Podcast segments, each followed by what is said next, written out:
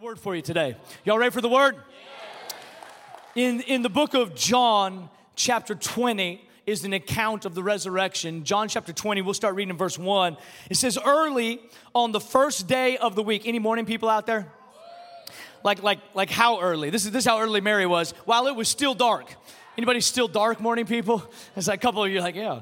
Uh, I'm ki- I actually am kind of like that. Uh, Mary Magdalene went to the tomb and saw that the stone had been removed from the entrance. So she came running to Simon Peter and the other disciple.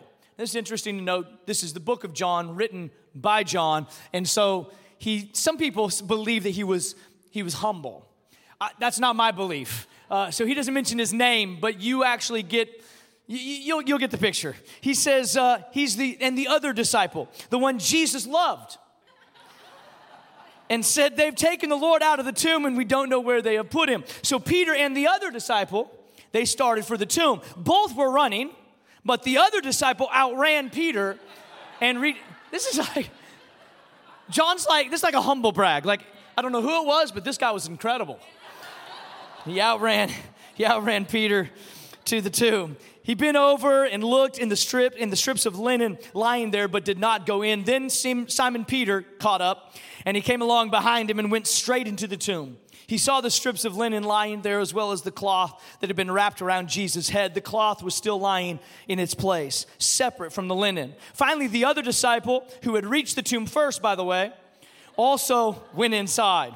He saw, while the others doubted, he believed.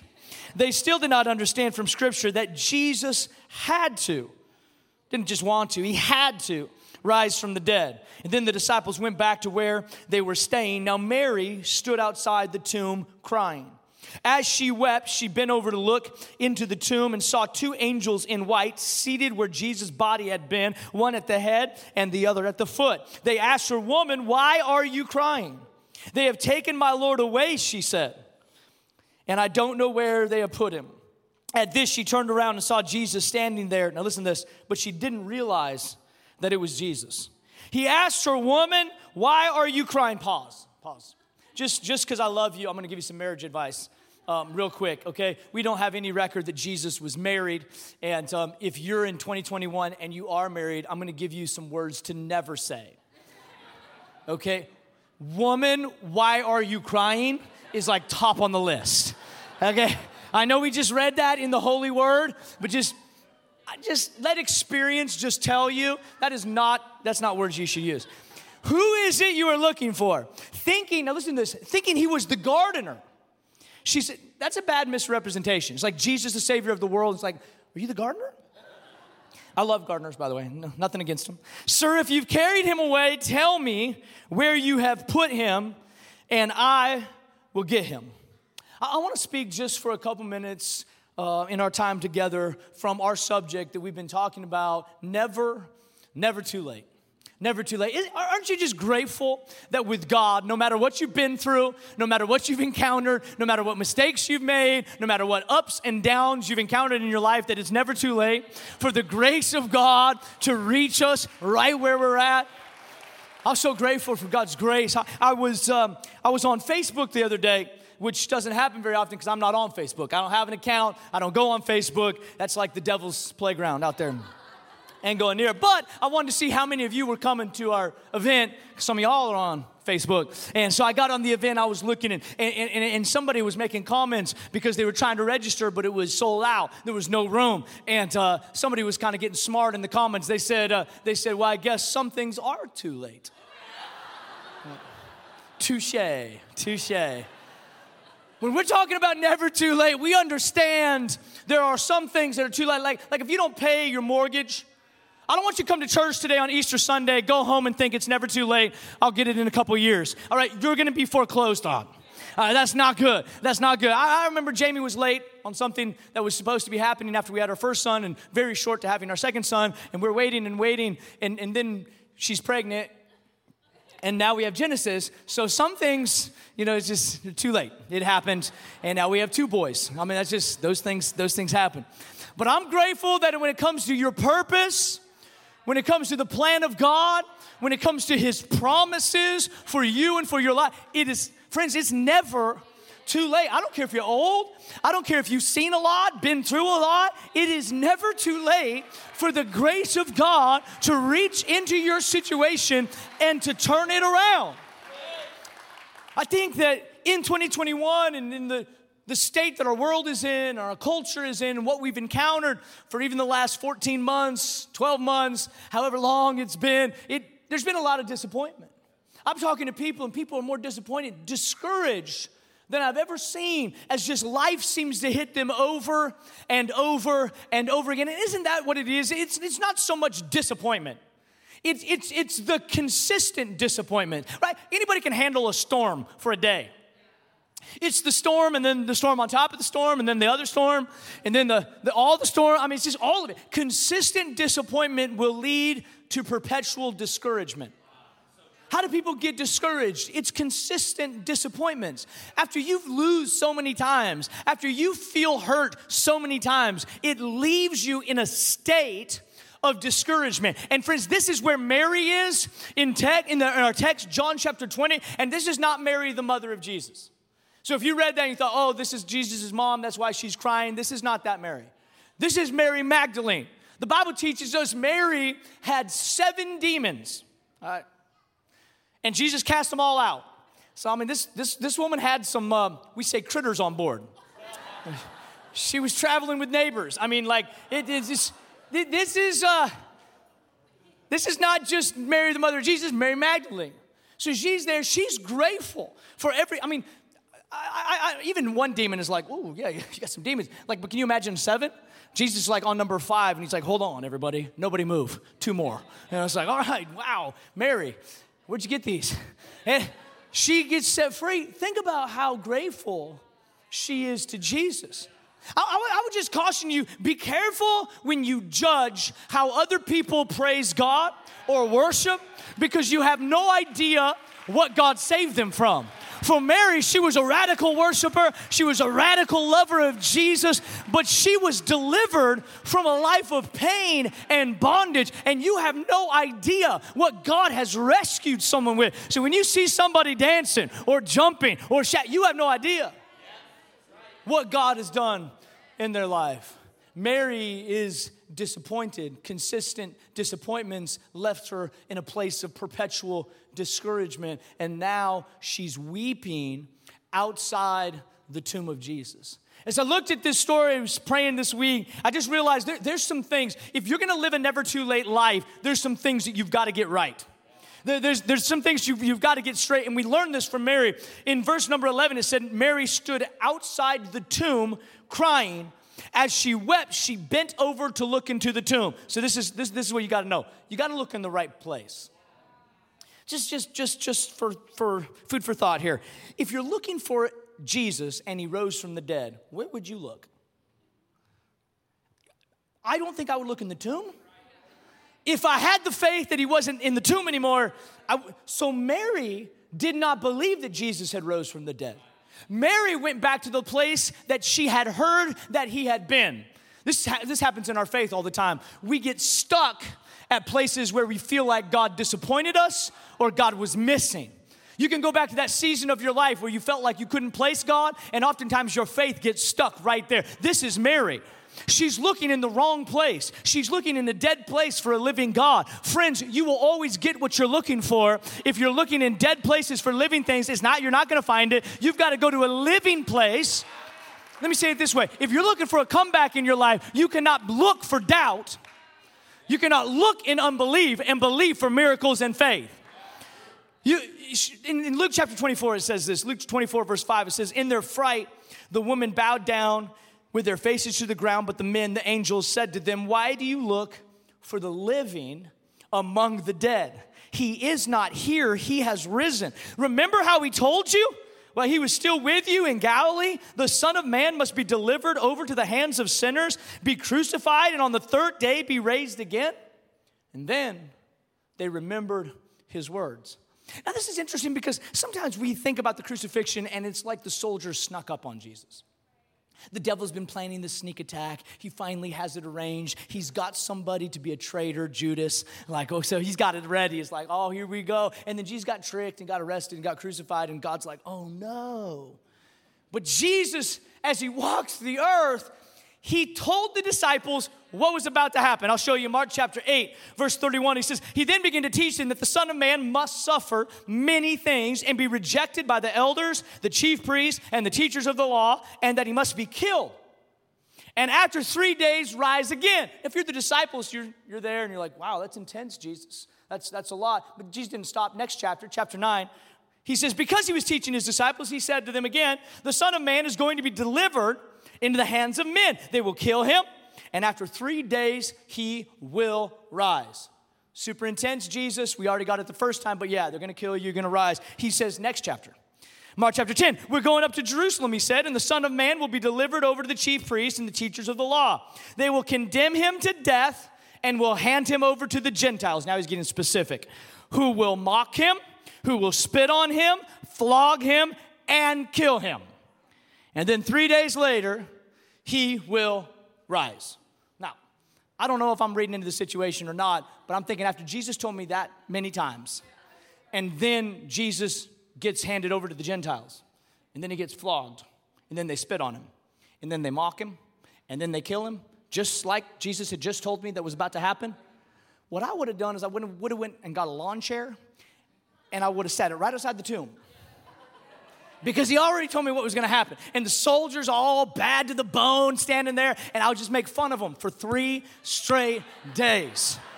I mean, they, they, are just standing there thinking like nobody's getting out of here, nobody. No. And I would just stand there. I would just, I would just be, I'll be sipping my Topo Chico, watching them, and thinking this is going to be good because Jesus told us over and over and over again, this is about, this is what's about to happen.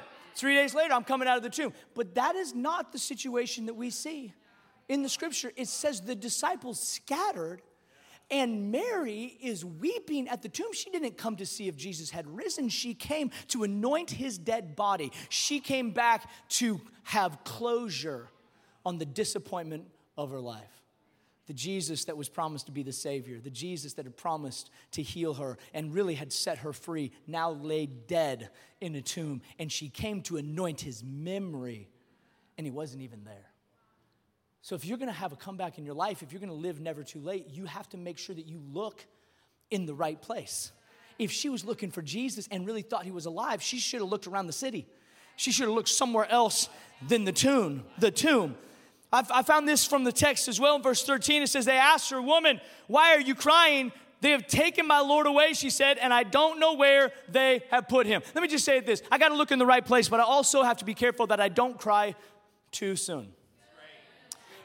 When you're, when you're dealing with God, this God of second chances, when you're dealing with the God of the universe, you got to be really careful that you don't cry too soon. I found this to be true. A bad response to a temporary situation could cost you your miracle. what that means is I'm making an assumption based on the season I'm in about my future. I, I, go through a bad year and now I think my life's gonna be bad. I have a bad day and now I think my entire life is gonna be bad. I had a bad moment and now I think the entire life is gonna be cursed. A bad response to a temporary situation could cost you your miracle. Let me, let me say this way because we can't see tomorrow, we make assumptions based on what we can see today. So for many of us, as we walk through life and disappointment hits us, discouragement hits us, we, we, don't, we don't think it's gonna be better tomorrow. We don't think it's, too, not, it's never too late. We don't think God's gonna turn around. We see what we see. Because of what we see today, we make assumptions about tomorrow. Well, it's like this today. It's probably always gonna be like this. I've looked for Jesus and I could not find him. This is what Mary's this is Mary's experience. Have you ever been in a situation where you looked for God and it felt like you couldn't find him? It, it, it, wasn't because God was, was trying to hide from her. It wasn't because Jesus was, had, his body had been stolen. Jesus had risen. He told her he was risen. They, she was just looking in the wrong spot and listen to this and crying too soon. You, you, you, have to be really careful when God is working in your life and it seems like God is not working in your life. To not put a period where God puts a comma. To not have a conclusion to the story when God just says, I'm going to bring you into ba- another chapter. Many of you have had bad chapters. You just need another chapter. This is the grace of God. This is the goodness of God, is that in Him you get another chapter. You don't have to have a conclusion on a bad season and just say, My life is bad. There is another opportunity and another chance. And I would just say this is you have to be careful to stop living in yesterday. To, to stop grieving at the tomb of where your dream died, where your marriage died, where your family suffered. Where you, you have to be careful. Mary went back to the place and she grieved what was. And if you're always crying about what was, you will never be able to step into what is. God's doing something now. Some people have had some, had some bad seasons. You've had some bad chapters. We've had some ups and some downs. But God's doing something right now. Bible says he's doing a new thing. Can you not perceive it? Do you not understand? He's doing something brand new. But you will never experience the newness of what God's doing if you're grieving the loss of yesterday's battle. Mary's grieving at the tomb. She's crying too soon. And verse 14 says, At this, she turned around and she saw Jesus standing there, but she did not realize that it was Jesus. So, this is really important. You, you have to recognize the miracle. You, you, you have to recognize. Jesus comes up to her. She, she's weeping. I mean, disciples are running around everywhere. It says Mary ran to the tomb. It says Peter and John ran. I mean, people are running everywhere. Mary's crying out, and Jesus is like, hey, guys. And she looks back and she doesn't recognize him. She thinks, can, can I just help you with when, when God's doing something in your life? Oftentimes, you'll never recognize his hand because you didn't expect his hand to be there. If, if, if, you, if you never expected a miracle to happen, oftentimes you can miss your miracle because you've already shut the door in your mind to that possibility. So, because she had assumed that Jesus was dead and that his body had been stolen, when Jesus showed up, she said, It must be the gardener. She had to draw a conclusion in her frame of context of what was possible. And because she didn't think it was possible for Jesus to be alive, she dismissed her miracle and misidentified him as the gardener. I'm gonna tell you this sometimes there are miracles that are waiting in your life. They're waiting in, in, in, everyday life. They're waiting in your situation. And because you don't even think it's possible for God to come through that way or work that way, you dismiss it. And you can miss, you can miss your miracle. Be careful that you don't think God isn't answering just because it happened at a different time and in a different way than you expected. But I think we have to be careful with Mary just because in these days, death for them was final. It was absolute. For us, we talk about the afterlife and we talk about heaven and we talk about hell. But for them, death was final. So, what Mary was grieving was not only the loss of Jesus, her Savior, who had set her free, but it was, it was over. It was the conclusion of this time. It was the conclusion of three years of ministry where Jesus was raising the dead, healing the sick, cleansing the leper. It, it, it's over. And death was final. And I think this is really important that to be able to understand what, how God's grace works, that it's never too late in our day to day life, we actually have to understand what God did on the cross to conquer death. So, so now I, I got some guys, come on and help me up, help me real quick. I, this is what we're gonna do. We're, we're, gonna, we're gonna mash up as we close. We're gonna mash Sunday school lesson with a theological lecture, all right? It's a mashup. You ready? This is, this is, this is, a, this is a balloon. That's all this is a flat balloon. And uh, it has no power, it has no air, it doesn't float, it's ugly. It's just been in my pocket here, it's a little sweaty as well. It's a balloon. This, this, this is the truth for each and every one of us. It is, Hebrews 9 tells us, it is appointed for each of us to die. It's inevitable. At some day, no matter how healthy you are, no matter how fit you are, at some point, you're gonna die. That's just what that's what the Bible teaches us. And in Mary's day, death was so foreboding and so they were so afraid of death because of the finality. Now, this is the truth is that God actually introduced death to the world. In the book of Genesis, back Adam and Eve, Adam and Eve are there, they've been created, and, and this is what God says. He says, If you eat of this tree, then you will surely die. So death is introduced for the very first time by God. Now, at this point, nobody feared death. Adam and Eve weren't afraid of death because they were in perfection. They were living in perfection. The only way that death got power was if there was sin that was attached to it. Sin is the fuel of death. If there is no disobedience, if there is no sin, then death can't harm you. Which means this if you were sinless, death could have no hold on you. But after Adam and Eve sinned, sin came into the world. So these guys, come forward just a little bit, they represent humanity.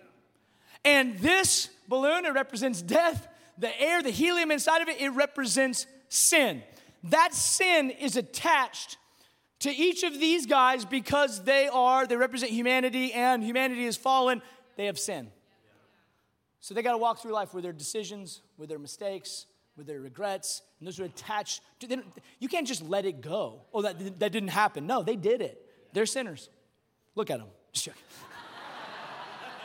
They're sinners. And because sin has fueled death, they will die and they will be separate from God. That's just how it because God, holy God, can't coexist with sinful man. It's just, there's no coexistence there. It cannot happen. So, I'll, I'll just read it to you like this Death was created without power, sin brought death to life. Death was given power by sin. You tracking? The power of death is sin.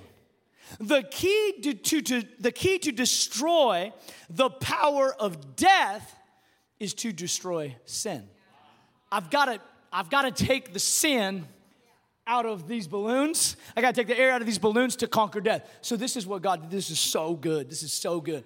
God so loved the world that he sent Jesus. And some people think it was like, you know, the last ditch effort. God's like, Jesus, you go. No, it's the strategy of heaven that Jesus would come. Now, you know that Jesus came and was sinless. So, no sin attached. Pastor Cameron represents Jesus. He's loving it. No sin could attach itself to Jesus because Jesus had not sinned. But that means death has no power. How can Jesus die if death has no power over him? If he has not sinned, death has no legal right to kill him. Death is fueled by sin. So now Jesus comes as man, but yet without sin. So death cannot kill him. So this is what Jesus does, and we know this is, is Jesus took every mistake you've made, every time you've cursed God, every time you've done something to grieve his heart, everything you will do, every mistake, every mishap. He took all these things, and I want you to listen to these key words. He disguised himself in them. This is really key. This is deeply theological. He disguised himself in sin. Now death thinks, I got him. This, he, tricked, he tricked the devil so bad because the devil's like, oh my gosh, look at him. Look at him with all that sin. Look at him. I got. Death is fueled by sin. And so the devil overplayed his hand because Jesus on that cross, when he stretched out his arms and he died with the sin of mankind, the enemy, for real, the enemy thought, I got him. This, this is crazy. People think like, oh yeah, Jesus' death, his crucifixion was like, it was a lynching, it was a murder, it was, hold on. No, no, no, you don't know about Jesus. Jesus, dis- if he had sinned, death would have had the authority and the power to kill him. But because he had not sinned, he had not sinned, it had no legal authority to do anything to Jesus. So Jesus is disguised in our sin, so death thought it had the chance. And the Bible says, this is what the Bible says in John chapter John chapter 10, verse 17, it says, The reason my Father loves me is that I lay down, that is an act of will. I lay down my life only to take it up again. No one takes it from me. Whoa! Nobody takes, nobody has the authority to take it from me. I lay it down of my own accord. I have authority to lay it down and authority to take it up again. This command I received from my Father. So check this out Jesus dies. How does he die? Oh, they got him. All hell rejoice. Everyone, all the Christians are mourning. Oh, they got him. Mary's weeping. Jesus is laying there. Woo. Saturday, I mean, he's just chilling. He's People think like Jesus finally overcame death. He's fighting in the under earth. Maybe he will come out of the grave. No. See, sin attached itself to them because they were sinners. Jesus attached himself to sin because he was the Savior. Ooh, that'll change your life right there. Jesus attacked, he wouldn't let it go until death had beat him, until death had crucified him, and death thought it had the upper hand. But when Jesus was laying there, he was just waiting to get up. Death wasn't trying to keep him down. Jesus wasn't trying to break out of death's hold. Death was trying to hold him down because when Jesus decided to get up, it was, it was, time, it was time to get up. This is a crazy thing. Because he was sinless, it had no authority to kill him. So Jesus laid down his life for me and for you. This is what 1 Corinthians chapter 15 says. In verse 55, it says, Where, O death, is your victory?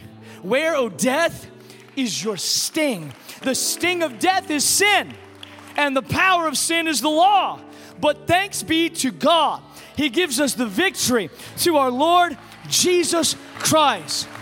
Where, O death, is your victory? Where, O death, is your sting. Jesus conquered on the cross. You can stand up with me. Stand up, stand up. We're about done. I, I, I, get, I get too excited about this. We still got more to go.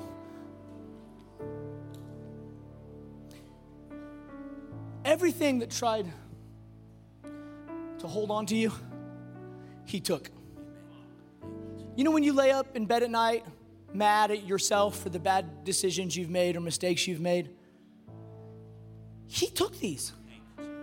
He, I'm using a silly illustration of helium balloons to show you that the Savior of the world took all of that stuff that you're stressing about and think that keeps you at a distance from God. And the reason that you almost didn't come to Easter Sunday because you thought all of that stuff was against you and between you. But Jesus did it once and for all so that me and you could come into His presence at any time. He said it's never too late in your practical life and it's never too late in your afterlife. I'm going to make sure that there's no separation. When you say yes to Jesus, you say yes today, but you say yes forever. This, this is the thing. Death what does it mean that it doesn't have a sting anymore? This is what it means that death has lost its sting. It means, what, let me say what Paul said. He said, to be absent from the body is to be present with the Lord, which means this. He also said, to live is Christ, to die, what we feared in the past, is gain. We have been in the middle of a pandemic and a fear pandemic. Death, death. Death closes this season, but it opens another season because of Jesus. I don't have to fear death anymore. I don't have to fear.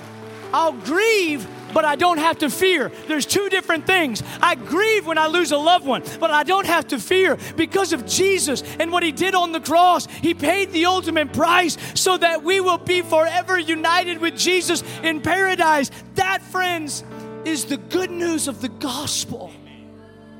It's good news. Thank you, guys. He did not die because he could not help it. He did not suffer because he could not escape. All the soldiers of Pilate's army could not have taken him if he'd not been willing to be taken. They could not have hurt a hair of his head if he'd not given them permission. He gave them permission to trick death, hell, and the grave so that you and I could have life.